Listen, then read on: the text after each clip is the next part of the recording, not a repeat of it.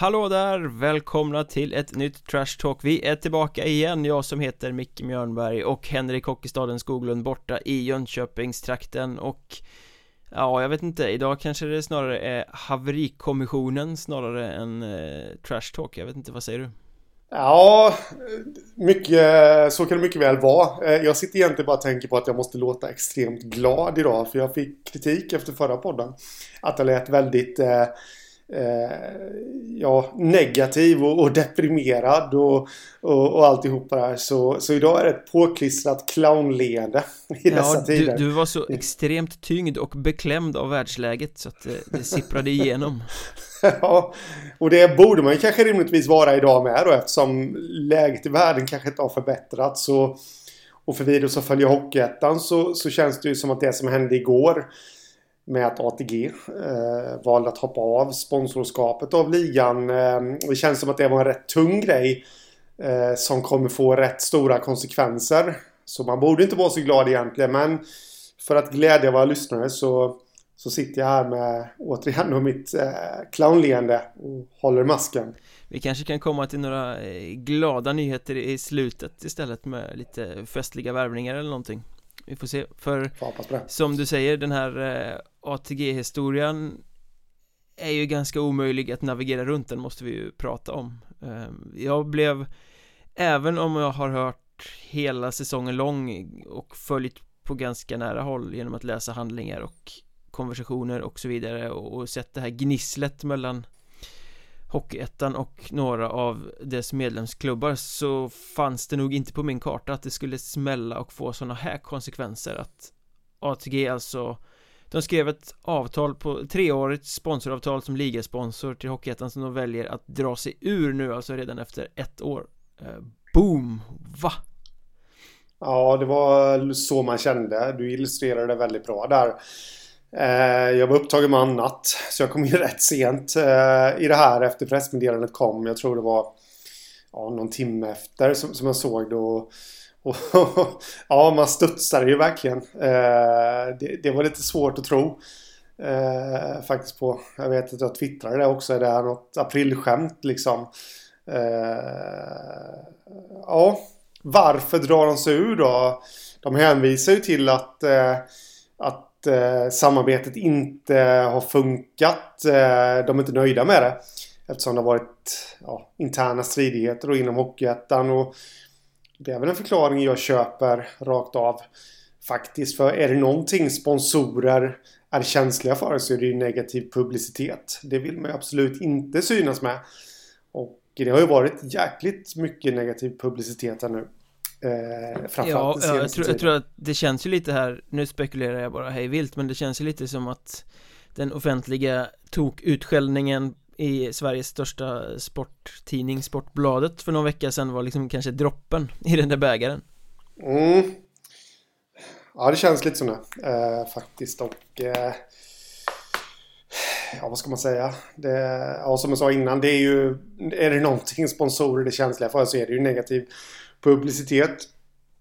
Eh, och man, man får ju liksom hoppas här nu att det bara, nu låter detta fel hur jag än säger det, men att det bara inom citattecken är det här som är anledningen till att de drar sig ur så att det liksom inte är en exit ut bara för att det är coronatider och men jag har väldigt svårt att se att ATG, just det som, som lever mycket på trav, att de skulle påverkas eh, negativt ekonomiskt med tanke på att travverksamheten flyter ju på ändå eh, med spelandet och sånt där. Så jag tror inte ens på de spekulationerna. Det, ja, det, jag det, det, är väl inte lång, det är väl inte långsökt att tänka sig att coronavärlden kanske har varit en liten, liten push i den riktningen?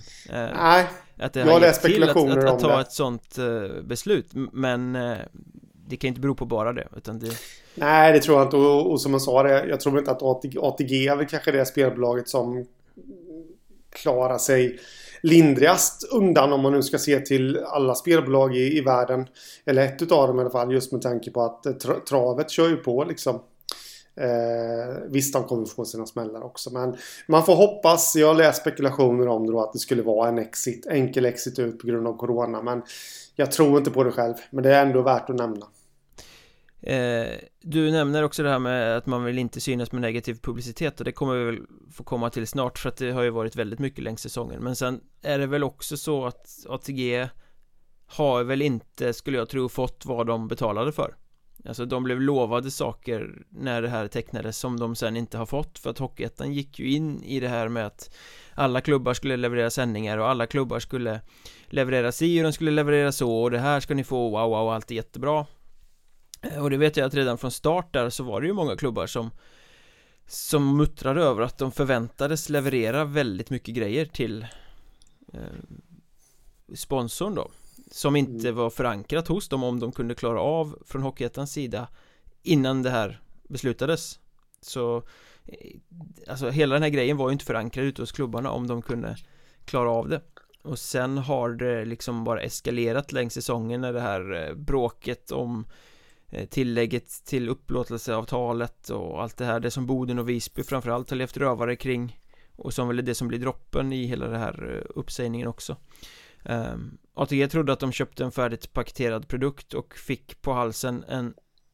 organisation med medlemmar som är totalt splittrade. Ja, ja så är det ju. Eh, det är ju den bilden som har, som har getts utåt och det är ju förmodligen den bilden som stämmer också. Att det inte var förankrat. Eh, man ska komma ihåg också då att ja, klubbarna skulle leverera en hel del till sponsorn men det är också så att klubbarna får ju betalt för att leverera. Eh, man har ju hört summor. Eh, jag, jag kan inte de exakta summorna men jag har hört allt ifrån eh, från klubbhåll då eh, från 100 000 per säsong till 150 000 per säsong. Så det är ändå, det är ändå ansenliga summor som de får för att leverera pengar. Så att det, det, är ju liksom inte bara ett givande från klubbarna utan det är ju faktiskt också att de får någonting tillbaka. Där, men där tror jag att mycket av hela, hela problematiken i, i hela den här situationen ligger att eh, Hockeyettan har ju inte kunnat kommunicera på ett bra sätt till sina klubbar varför avtalet är bra, hur det är bra, hur det på sikt kommer vara jättebra för alla. Utan jag har upplevelsen att det har varit väldigt mycket krav och väldigt mycket förväntningar och pekande. Gör det här, lös det här. Utan att det har liksom, och sen har det refererats till eh, sekretess och det här, de här summorna är hemliga och hit och dit eh, Och det har varit massa strul med det där.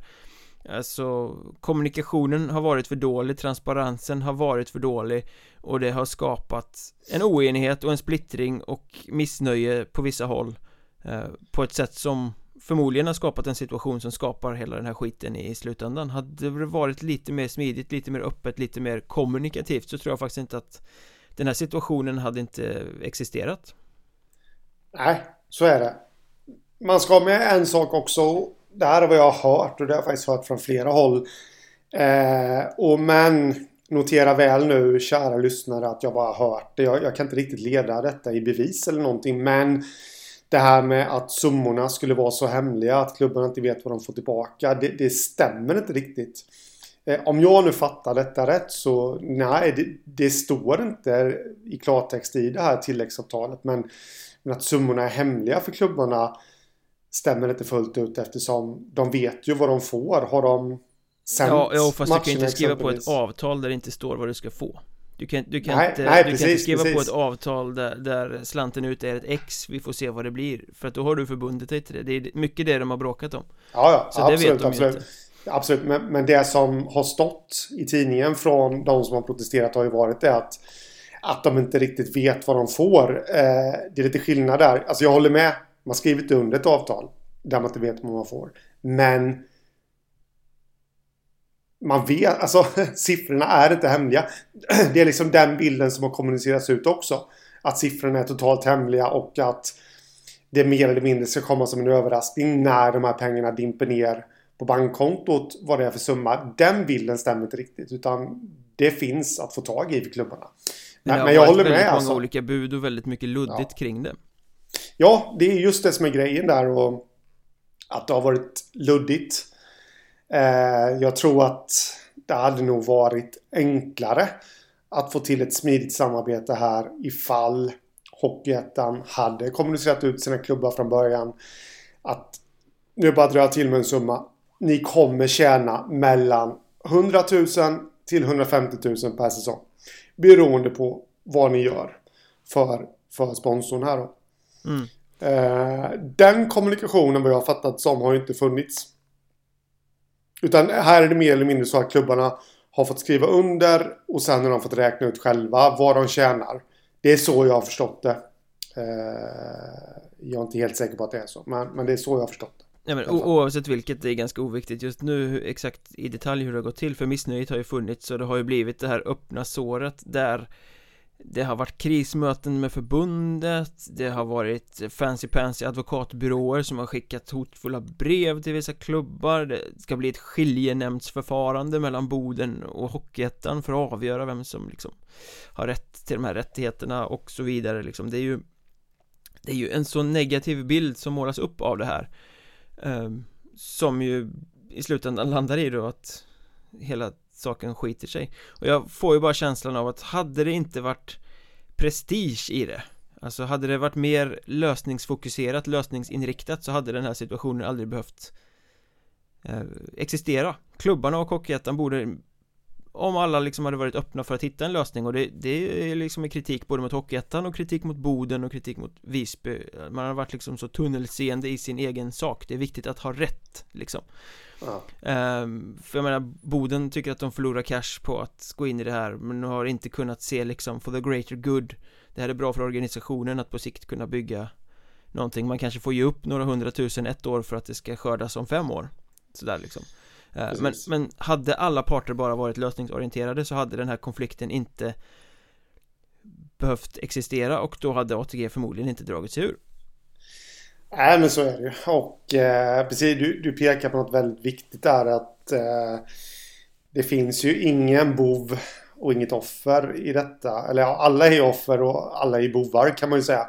Eh, man, man, ska alltså inte skuldbelägga ena parten helt och hållet heller utan det alla parter är lika goda kålsupare skulle jag vilja se det. Eh, beroende på hur man vänder och vrider på situationen. Och eh, jag tänkte faktiskt på det innan där precis när vi drog igång resonemanget här att här ska man ju faktiskt ha fram i hela färgskalan av paletten när man ska diskutera detta. För det, det, är ingen svart eller vit situation utan här gäller det att ha många tankar i, i huvudet samtidigt. Och eh, det du säger är om att det kanske inte gagnar vissa klubbar i år eller nästa år. Men det kommer förmodligen göra det om fem år. Det är ju att sätta huvudet på spiken där rejält. Och det är väl det som har varit, om man nu ska sammanfatta det hela lite simpelt. Så har det ju varit att det här avtalet har varit en eh, jättebra grej för de lite mindre klubbarna i Hockeyettan. Men för de lite större klubbarna och med större klubbar så menar jag de som redan har haft en fast förankring på sin ort bland företagen har kunnat dra in bra med sponsorpengar. För dem kanske det inte har varit lika bra.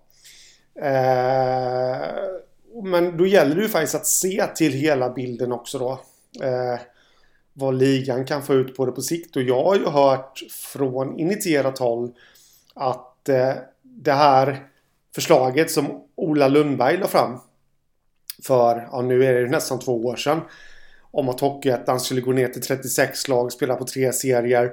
Där och då var ju det lite otänkbart. För jag vet att du och jag resonerade om det också att klubbarna kommer inte ha råd att resa.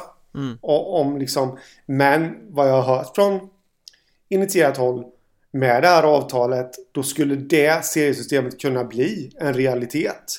I och med att pengar skulle kunna komma för att klubbarna skulle ha råd att resa de skulle få in pengar på ja, det här med tv, tv eller webbsändningar och alltihopa. Eh, så på så vis är det ju jäkligt synd. Eh, det har väl fortfarande inte lagt fram ett förslag va? Från Hockeyettan hur man... Inte offentligt man i alla fall. Nej, hur man vill gå vidare med, med det här med serier, eller deras då serieförslag. Eh, men det känns som att det var riktigt nära att det skulle bli tre serier. Det skulle bli 36 lag i Hockeyettan. Nu hoppar vi nog tillbaka ett år i tiden. Eller nog, vi hoppar tillbaka ett år i tiden skulle jag vilja säga. Till att eh, nu får man nog tänka om. Men ja, för det är ju nästa fråga. Vad in, nu, ATG drar sig ur det här fina avtalet över tre år med option på två till. Så det hade ju varit potentiellt fem år som huvudsponsor för ligan.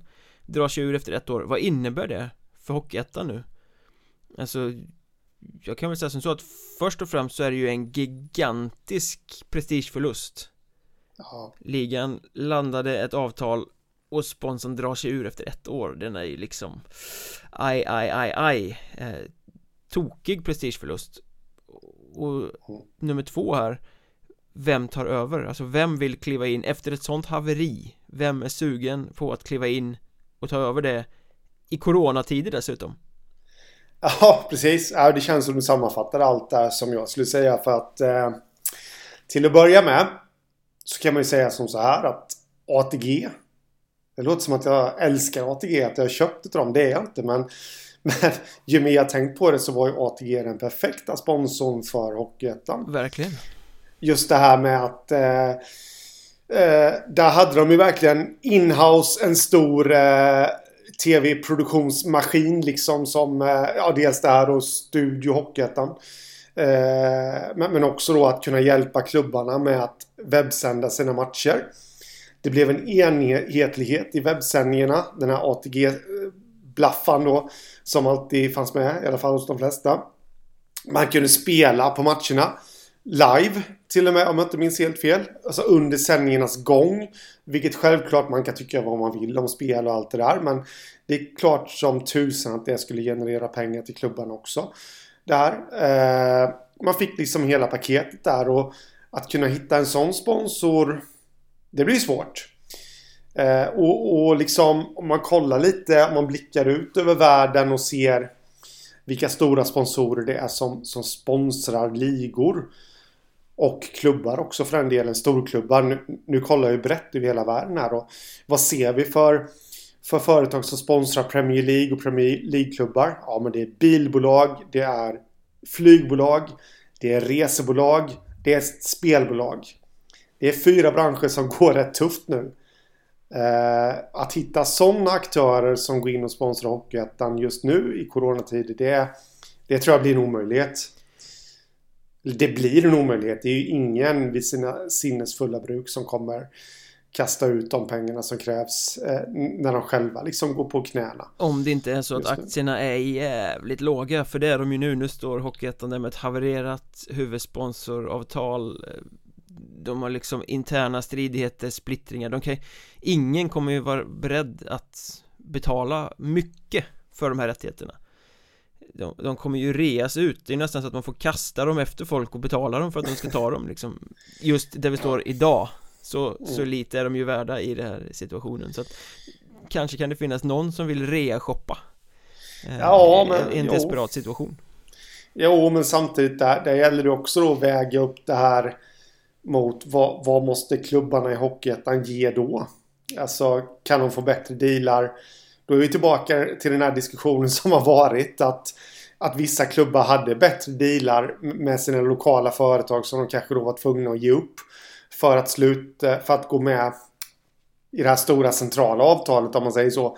Och, och, och ja, den blir tuff att det komplexa i den här situationen också eller komplexa. Det, det som jag känner kan bli eh, paradoxen i allt det här. Eh, jag kan ju förstå att klubbar som har haft stark förankring på sina orter bland företagen att de har varit skeptiska till det här avtalet. Det kan jag absolut förstå med ATG nu då. Men nu, nu är det kört. Nu har ATG hoppat av. Och de här klubbarna, vilken ställning kommer de ha nu? Efter Corona? Alltså jag tror ju många kommer tappa sina sponsorer. Garanterat. Då hade de där, då hade de där 100 till 150 000 som jag spekulerar i, som jag har hört dessutom. De har ju varit rätt välkomna i det här läget. Så jag tror nog att det finns en del klubbar som sitter och ångrar sig rätt bittert. Att, nu pratar jag just om Boden och Visby som har varit de här ansiktena utåt så att säga då och inte skrivit på avtalet. Men, men det finns ju garanterat klubbar som har skrivit på avtalet men som ändå har gnisslat om man säger så. Eh, jag tror att de sitter och ångrar sig rätt mycket nu. Om jag får spekulera. Men mot den bakgrunden och, och allt det här Den stora, den kanske viktigaste frågan Finns Hockeyettan kvar efter det här? Eller, eller var det här slutet för Hockeyettan som organisation? Jag menar, man har jobbat i många år nu, man har jobbat först för att få till ett avtal med Svenska Hockeyförbundet och där gnisslade det väl uppenbarligen lite i vintras när de bråkade om rättigheterna Man har jobbat i väldigt många år för att hitta en spelpartner En mediepartner, en huvudsponsor. Man gjorde det, man skrev ett stort avtal Man stod där och så havererade det på grund av oenighet. Alltså det här är ju många, många år in i organisationens existens så är det fortfarande oenighet mellan klubbar. Det är motsättningar mellan ledningen i organisationen och medlemmarna, alltså klubbar och, och styrelsen. Um, Den funkar ju uppenbarligen inte som den ska för det här ska ju vara en organisation som lyfter alla mot något bättre. Som blir en paraply som håller ihop alla. Eh, jag, Alltså det är inte helt omöjligt att det här kan vara ett sånt tungt slag som fäller hela organisationen för det funkar ju inte, den fyller ju inget syfte om det är så splittrat. Nej, precis. Jag eh, håller med dig i dina tankar här och eh, samtidigt vill jag vända lite på frågan också. Eh, hur lätt är det? Att få 46 eh, klubbar som det har varit i år att eh, dra åt samma håll? Nej, det är helt omöjligt, men är det möjligt att driva en sån här organism vidare om man inte hittar enighet? Nej, Precis, det är just det och eh, frågan är ju vem Jag sitter bara och tänker på om, om man nu skulle liksom eh, Hur kan man få till en enighet när klubbarna har så Fast mycket olika förutsättningar. Då är vi tillbaka där att ja, det hade nog kunnat bli så när folk hade fått upp ögonen för hur faktiskt hur, hur bra det här avtalet med ATG var. Eh, det tror jag nog att man hade kommit men, men dit hann man ju tyvärr aldrig komma. Så eh, Ja, jag... jag nej, jag, jag tänker inte sitta och säga att Hockeyettan inte kommer finnas kvar som ligaorganisation. Men jag är definitivt beredd på att hålla med dig i dina tankebanor där. Att tanken har ju snurrat med mig med. Att hur ska de gå vidare efter det här? Det känns omöjligt. Hur ska man kunna få tag i en ligasponsor nu? Som är lukrativ. Eh, det känns också rätt omöjligt. Eh, det räcker med en enkel googling liksom så ser man ju de senaste tidens skriverier. Eh, och då är det klart att det är ingen som vill förknippas med det. Tror du att nuvarande styrelse kommer sitta kvar?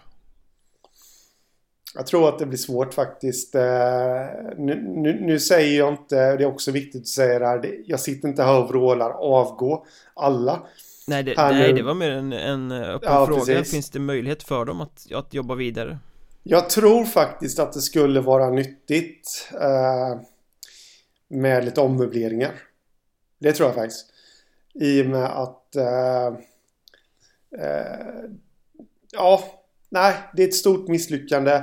Jag tror att det skulle vara nyttigt med ommöbleringar i styrelsen. Lite nya fräscha ansikten som kommer in och, och liksom eh, ändå gör ett försök att få rätsida på det.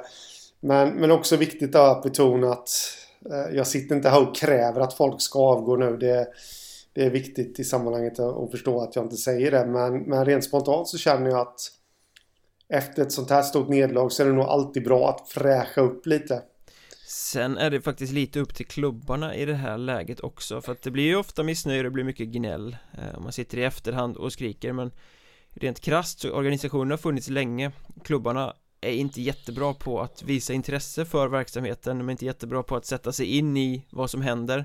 Kommunikationen uppifrån har varit dålig men klubbarnas jakt på information har heller inte varit så bra. Eh, preventivt så att säga, det vill säga innan det har hänt, något som man är missnöjd med. Eh, så att jag tycker att klubbarna måste bli mycket bättre på att komma på årsmöten. Klubbarna måste vara mycket bättre på att uttrycka vad de vill Inte vänta på att någon ställer en fråga utan vara mycket mer liksom Aktiva. Vara med och driva sin organisation. För det är ju faktiskt så att väldigt många sitter på händerna och väntar på att någon bara ska kasta pengar på dem. Eh, så här måste väl alla bli Ska Hockeyettan kunna fortsätta att fungera så måste alla bli mer drivna framåt. Klubbarna måste visa mer intresse även för ligan, inte bara för sin egen verksamhet Ja, precis En sak som jag också har reagerat över eh, här vid det är ju att Eh, det vi har fått se här nu i de här skriverierna som har varit. Det har varit att Hockeyettan har stått på ena sidan. Boden Visby har stått på andra sidan. Men det, det jag undrar lite över det. Varför har ingen klubb som gillar det här avtalet. Varför har inte de ställt sig upp och tagit Hockeyettans parti i det här då? Att så här så här är det, Nej, det är bra på det här sättet Exakt, det, det enda sånt man har sett det är ju så här halvmediokra styrelsesuppleanter som har varit ute och svingat i Facebook-trådar liksom. Det, Ja men liksom Det är lite... den officiella kommunikation som har funnits. Ja men och sen liksom att man har fått eh... Jag har ju pratat med en del klubbar som har varit nöjda med avtalet och, och liksom så här, men det är ju ingen som har varit kanske beredd att... Eh, det är ingen som har kommit på initiativet att Skriv om oss. eh, alltså jag går ut öppet. Eh, jag kommer säga det här. Jag, det är ju ingen som... Nu, nu kan man ju som journalist givetvis faktiskt rannsaka sig själv lite. Varför har man inte legat på lite mer. Men det är, samtidigt så är inte det våran sak som journalister att, eh, att lobba för någonting alls. Utan det, det hänger mycket på klubbarna precis som du säger där. Och, och det kan jag sakna så här i efterhand nu. Varför har ingen ställt sig upp och var, varför har ingen kontaktat Aftonbladet efter, efter Marcus Leifbys eh, krönika där i, i Sportbladet. Där, där han kommer rätt relevanta frågor faktiskt. Men det måste ju finnas någon klubb som hade kunnat ställa sig upp för Hockeyettans förslag. Eller några klubbar också då. Eh, det kan jag sakna faktiskt. Så det, det borde väl de som lyssnar på detta kanske ta till sig lite. Vi kommer säkert få skriva fler kapitel i den här eh, soppan. Eh, tungt, ja, slag, tungt, tungt slag. Ja. ja. Skjut in. Ja, men precis. Det, det känns som att eh, har man lagt örat lite mot rälsen och, och jag har pratat med lite människor efter det här beskedet kom från klubbar eh, och, och, man bara lägger ihop en samlad bild så ja, det finns nog mer att skriva om. Jag tror definitivt inte att det sista kapitlet är skrivet eh, för det, det känns inte helt klockrent alltihopa och jag tror att mer skit kommer komma fram faktiskt eh, om hur det här har skötts på både gott och ont. Haverikommissionen måste gå vidare i podden om vi ska kunna hålla oss till tidsformatet så att vi, vi skickar oss till nästa haveri och på min lilla fusklapp som jag har så står det Karlskronas eventuella kraschlandning blir Väsbys lycka? Frågetecken ja. eh, Ingen har väl eh, missat rubrikerna. Corona har brutalt sopat undan Karlskronas alla intäkter. Karlskrona som redan från början var hårt trängda av skulder och grejer efter de här imbecilla arenakraven som de eh, tvingades agera ut efter när de gick upp i SHL Så eh, kort och gott klubben står på randen till konkurs.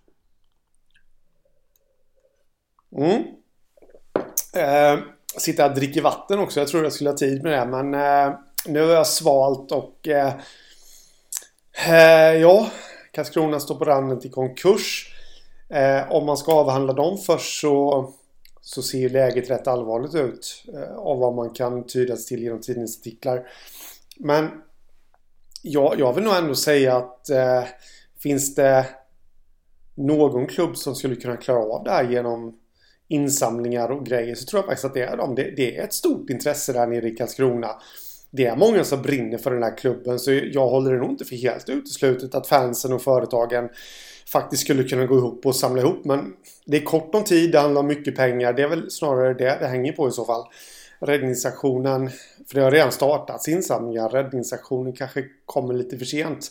Men med det sagt, det blir lite paradoxalt här faktiskt att, att eh, en av svensk hockeys största förlorare utöver då om man bortser från ekonomin med det här med Corona, det är ju faktiskt Väsby som gick miste om chansen att få spela kvalserie upp till Hockeyallsvenskan. De, de kan faktiskt bli en av tidernas största vinnare nu på grund av det här. Just med tanke på att de står först i kön att lyftas upp ifall något lag skulle tvingas lämna Hockeyallsvenskan. Eh, och, och då kan man sätta det i kontext till att eh, jag skrev ett inlägg om det på Hockeystaden.se igår. Att eh, jag tror ju inte att Väsby hade klarat av att gå upp via en kvalserie.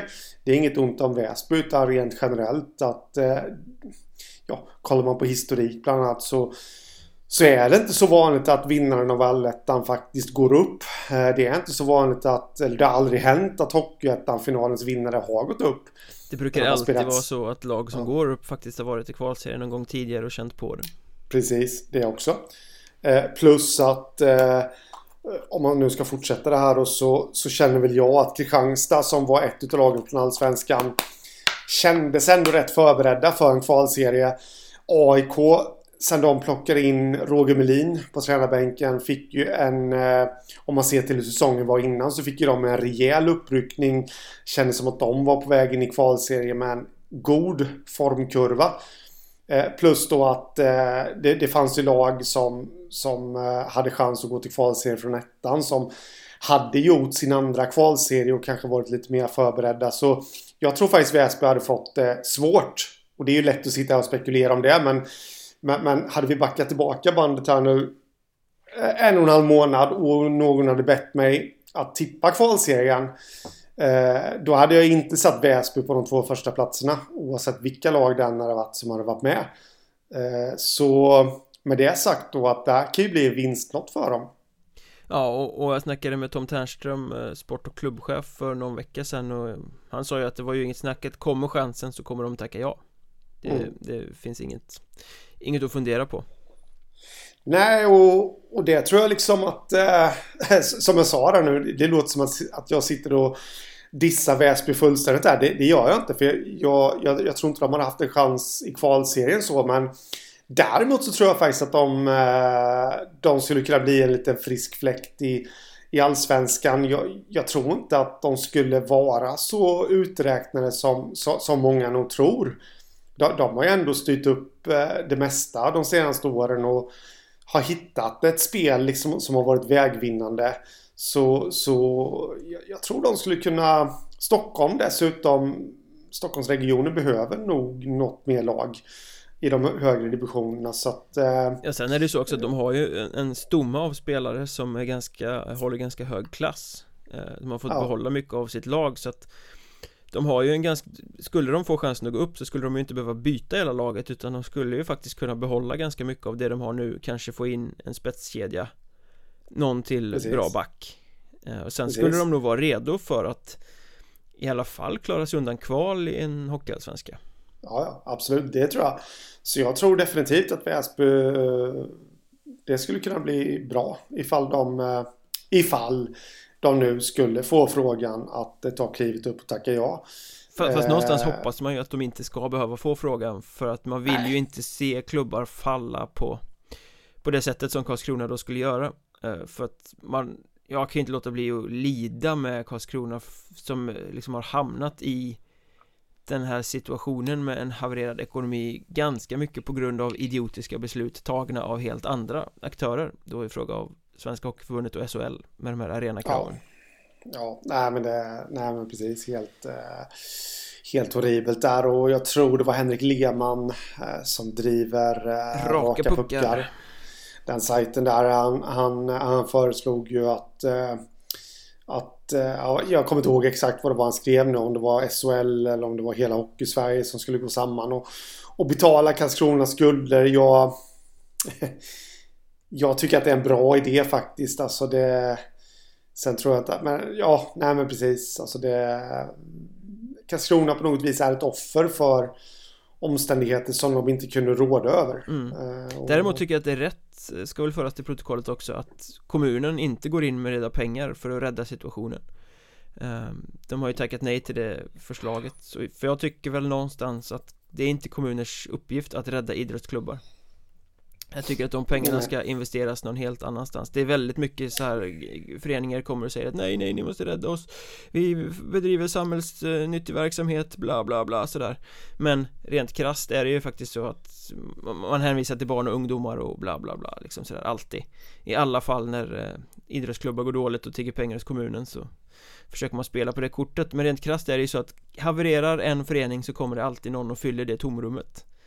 Så att det är inte så att ja det är inte så att försvinner en idrottsförening så kommer alla barn och ungdomar sitta hemma och bli mördare som knarkar istället utan då kommer det komma någon annan förening där de kan bedriva sin fysiska aktivitet och så vidare. Eh, så att eh, kommunala pengar ska inte gå till att rädda idrottsföreningar det är min eh, min åsikt.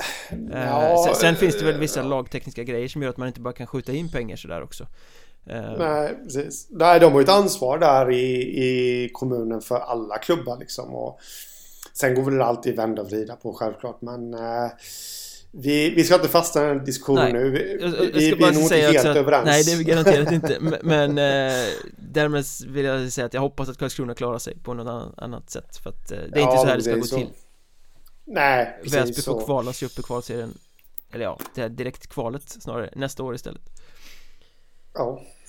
Men i botten på Hockeyettan då har vi två nykomlingar, eventuellt. Eh, det är inte så mycket haveri även om kommunikationen blev haveri när det kablades ut att det är två nya lag i Hockeyettan varpå Härnösand skrek vi har ju inte tackat ja än det var lite komiskt men eh, Sundsvall har tackat ja de kommer spela Hockeyettan nästa säsong eh, Härnösand har fått erbjudandet och ska väl förhoppningsvis tacka ja och det är ju väldigt ja. bra för den norra serien att den kan få bli fulltalig igen Ja, det är kul faktiskt och jag tycker att det känns lite kittlande att eh, inget ont om Härnösand och de har ju faktiskt inte tackat ja än.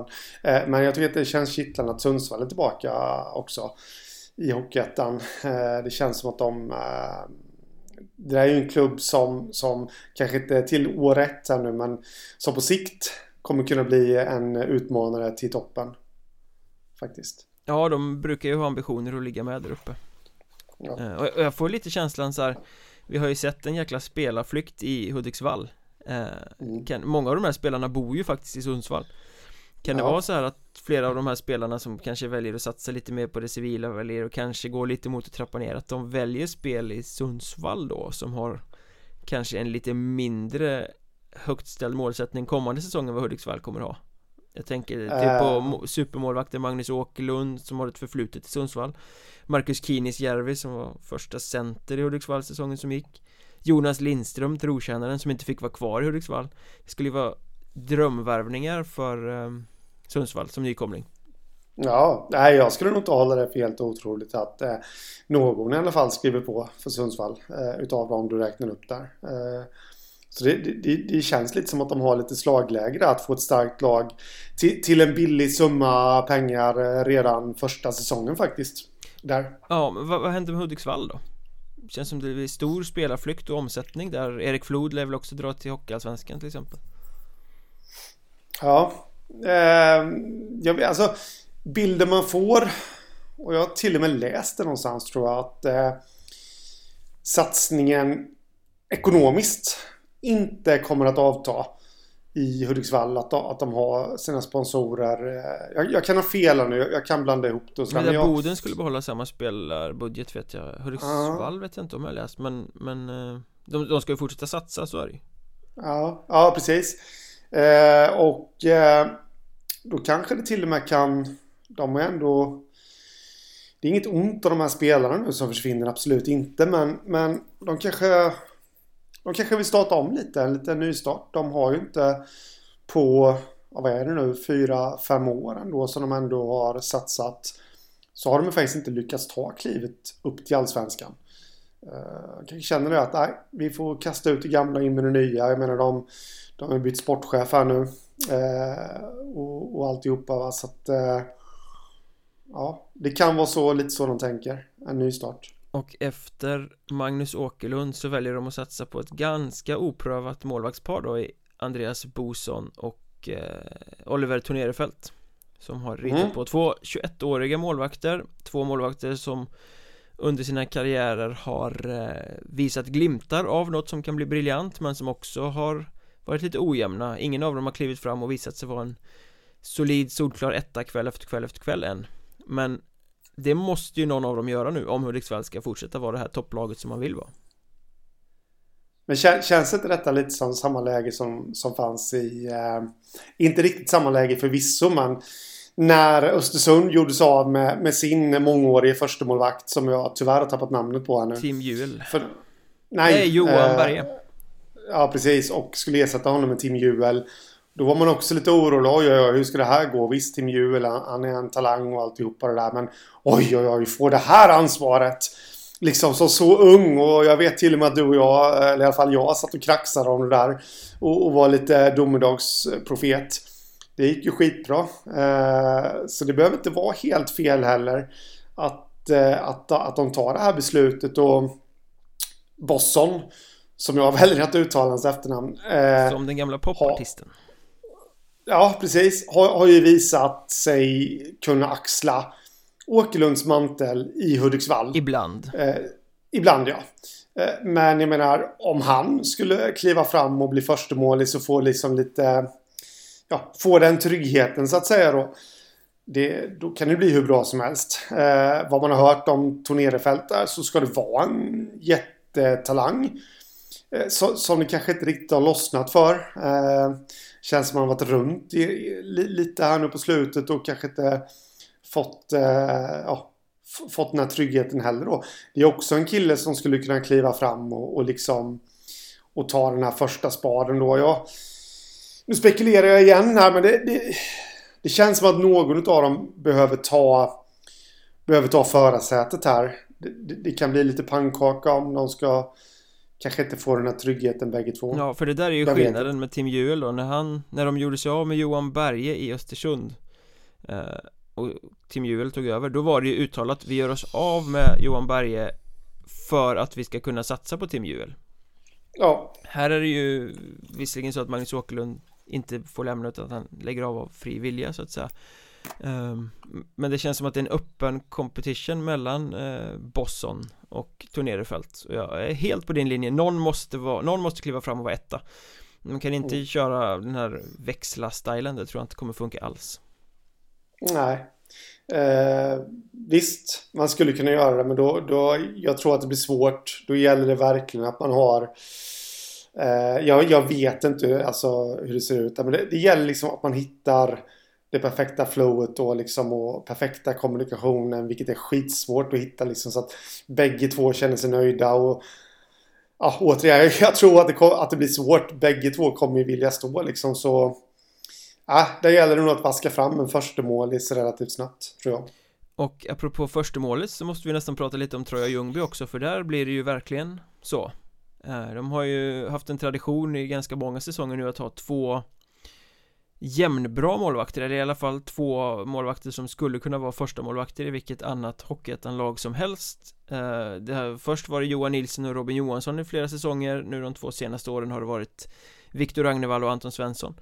Eh, Men nu mm. Corona Samhället, Corona, Corona, Carina, Corona, Corona eh, Ekonomin efter det gör att Troja måste kanske spara lite och Nu väljer de att bara satsa på Ragnevall som etta och ta in en liten yngling från division 2 Anton Hjalmarsson som ju då blir en lite mer mm. uttalad backup eh, Vad tänker vi om att de bryter sin tradition av att ha två första keeprar?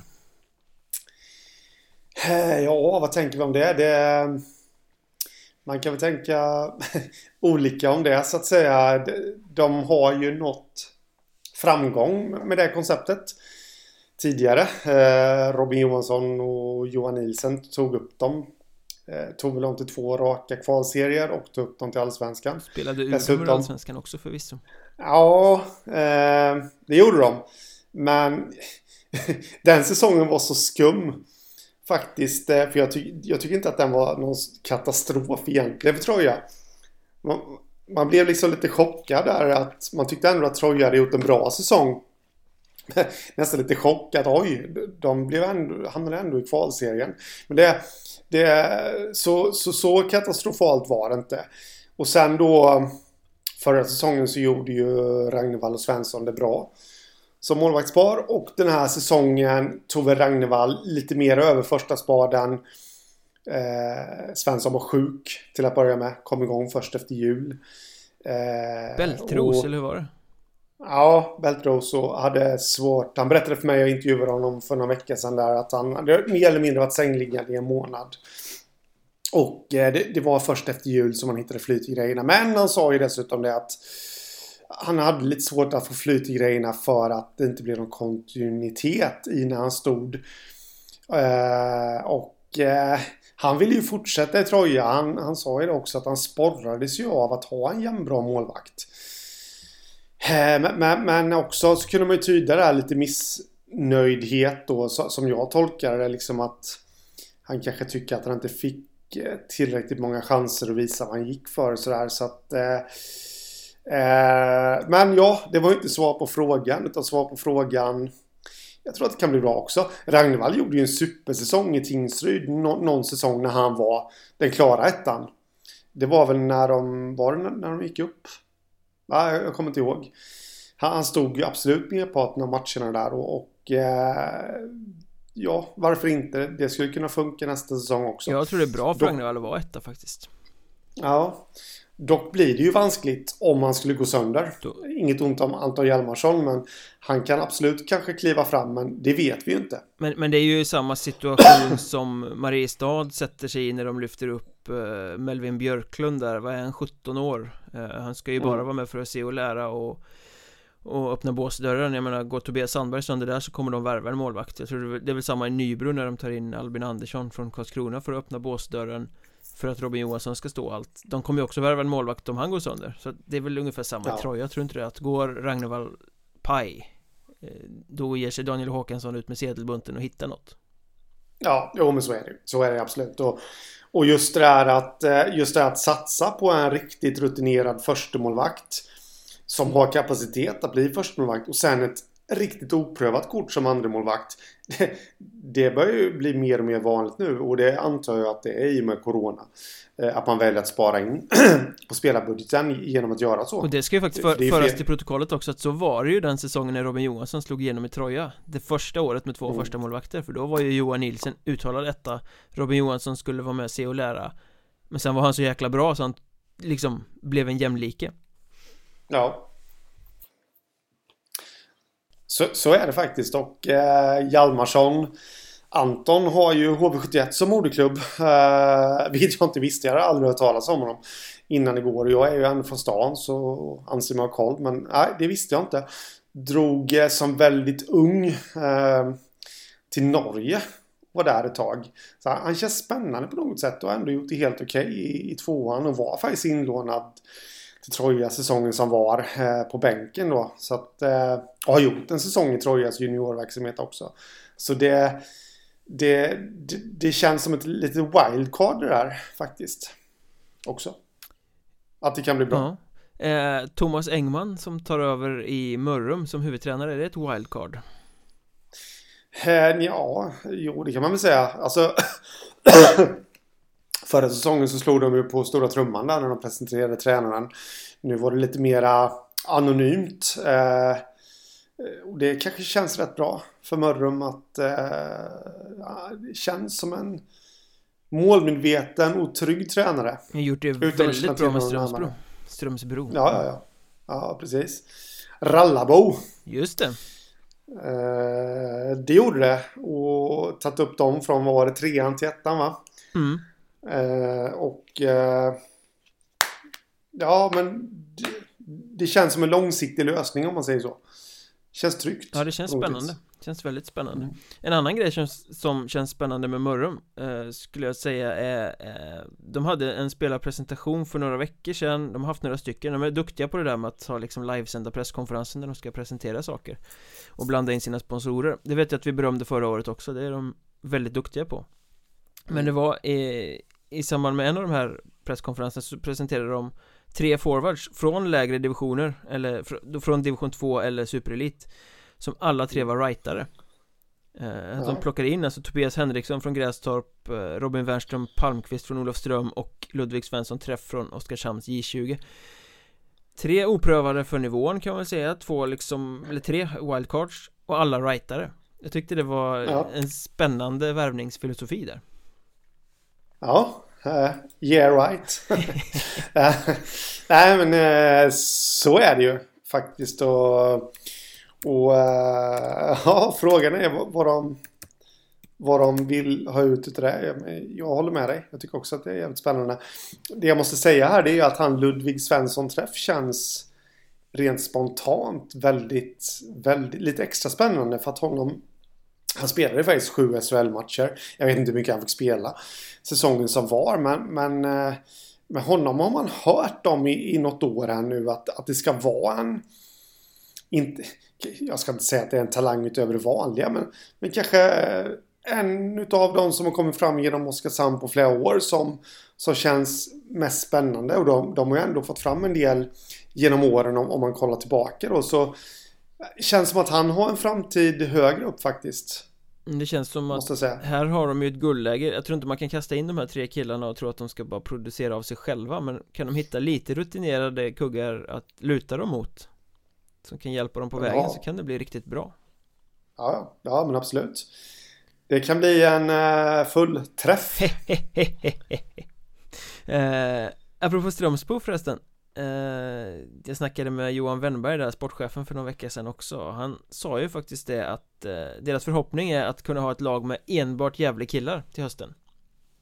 Eh, nu får vi se, ja. det är inte helt färdigvärvat för det beror ju på vilka som tackar ja och nej och sådär. Så vi vet ju inte om det blir så men bara den ambitionen att ha bara spelare från orten Den är ju ganska häftig. Ja, absolut. Det det är coolt där och är det någon klubb som har förutsättningar till att kunna skrapa ihop ett sånt lag så är det ju liksom eh, Strömsbro från Gävle. Eh, just med tanke på att det, det känns som att var och varannan spelare man man kollar upp lite extra noggrant så, så är de ju liksom från Gävle eller, eller från närområdet där i alla fall. Eh, så, så de har fostrat väldigt många Hockeyettan-spelare genom åren från den staden och, eh, och andra högre spelare också då självklart. Eh, så det, ja, de skulle ha förutsättningar att få ihop ett sånt lag och får de det då, då blir det liksom en helt annan, alltså, ja, du vet allt det här med det pratas Gävlemål i omklädningsrummet. Släkt och vänner sitter på läktaren liksom och, och det är hemmaplan, det är trygghet och, och hej och alltihopa det här. Så att eh, det vinner man nog några extra poäng på varje säsong tror jag. Att satsa hemvävt. Men om de blir riktigt slagkraftiga eller inte hänger ju väldigt mycket på vad som händer med Viktor Igen, Joakim Axman och Gabriel Deutsch. Poängspelarna, ja. skriver de på då blir Strömsbro supervassa. Ja, absolut. Det blir de. Eh, vad händer med dem då? Vad tror du? Ja, det finns väl allsvenskt intresse på åtminstone två Så att eh, ja. jag, tror de får behålla någon men inte alla. Nej. Uh, Apropå hemvävt så ser det ut som att Forshaga tänker om också och bygger lite nytt. Ta bort Dennis Hall tar ju över som huvudtränare från start den här gången och han vill ha en ny filosofi i klubben. Han vill ha bort det här Huddinge-syndromet om man får kalla det det som var säsongen som gick. Att det är lite bekvämt att spela i klubben så att äldre spelare stannar kvar och latchar Det kanske inte är så viktigt att vara med på alla träningar. Det kanske inte är så viktigt att gå stenhårt. Det ska bort. Forshaga ska föryngra Forshaga ska bli som Grums Det vill säga man kommer dit för att utvecklas och det ska vara ett jävla go och alla ska köra. Eh, Och det är ju rätt mycket spännande värmländska ynglingar som har kommit in där. Så jag tror att Forshaga blir en allettan-utmanare kommande säsong. Om jag tror det? Exakt. Ja, eh, jag hörde inte din fråga. Eh, ja, det skulle de mycket väl kunna bli.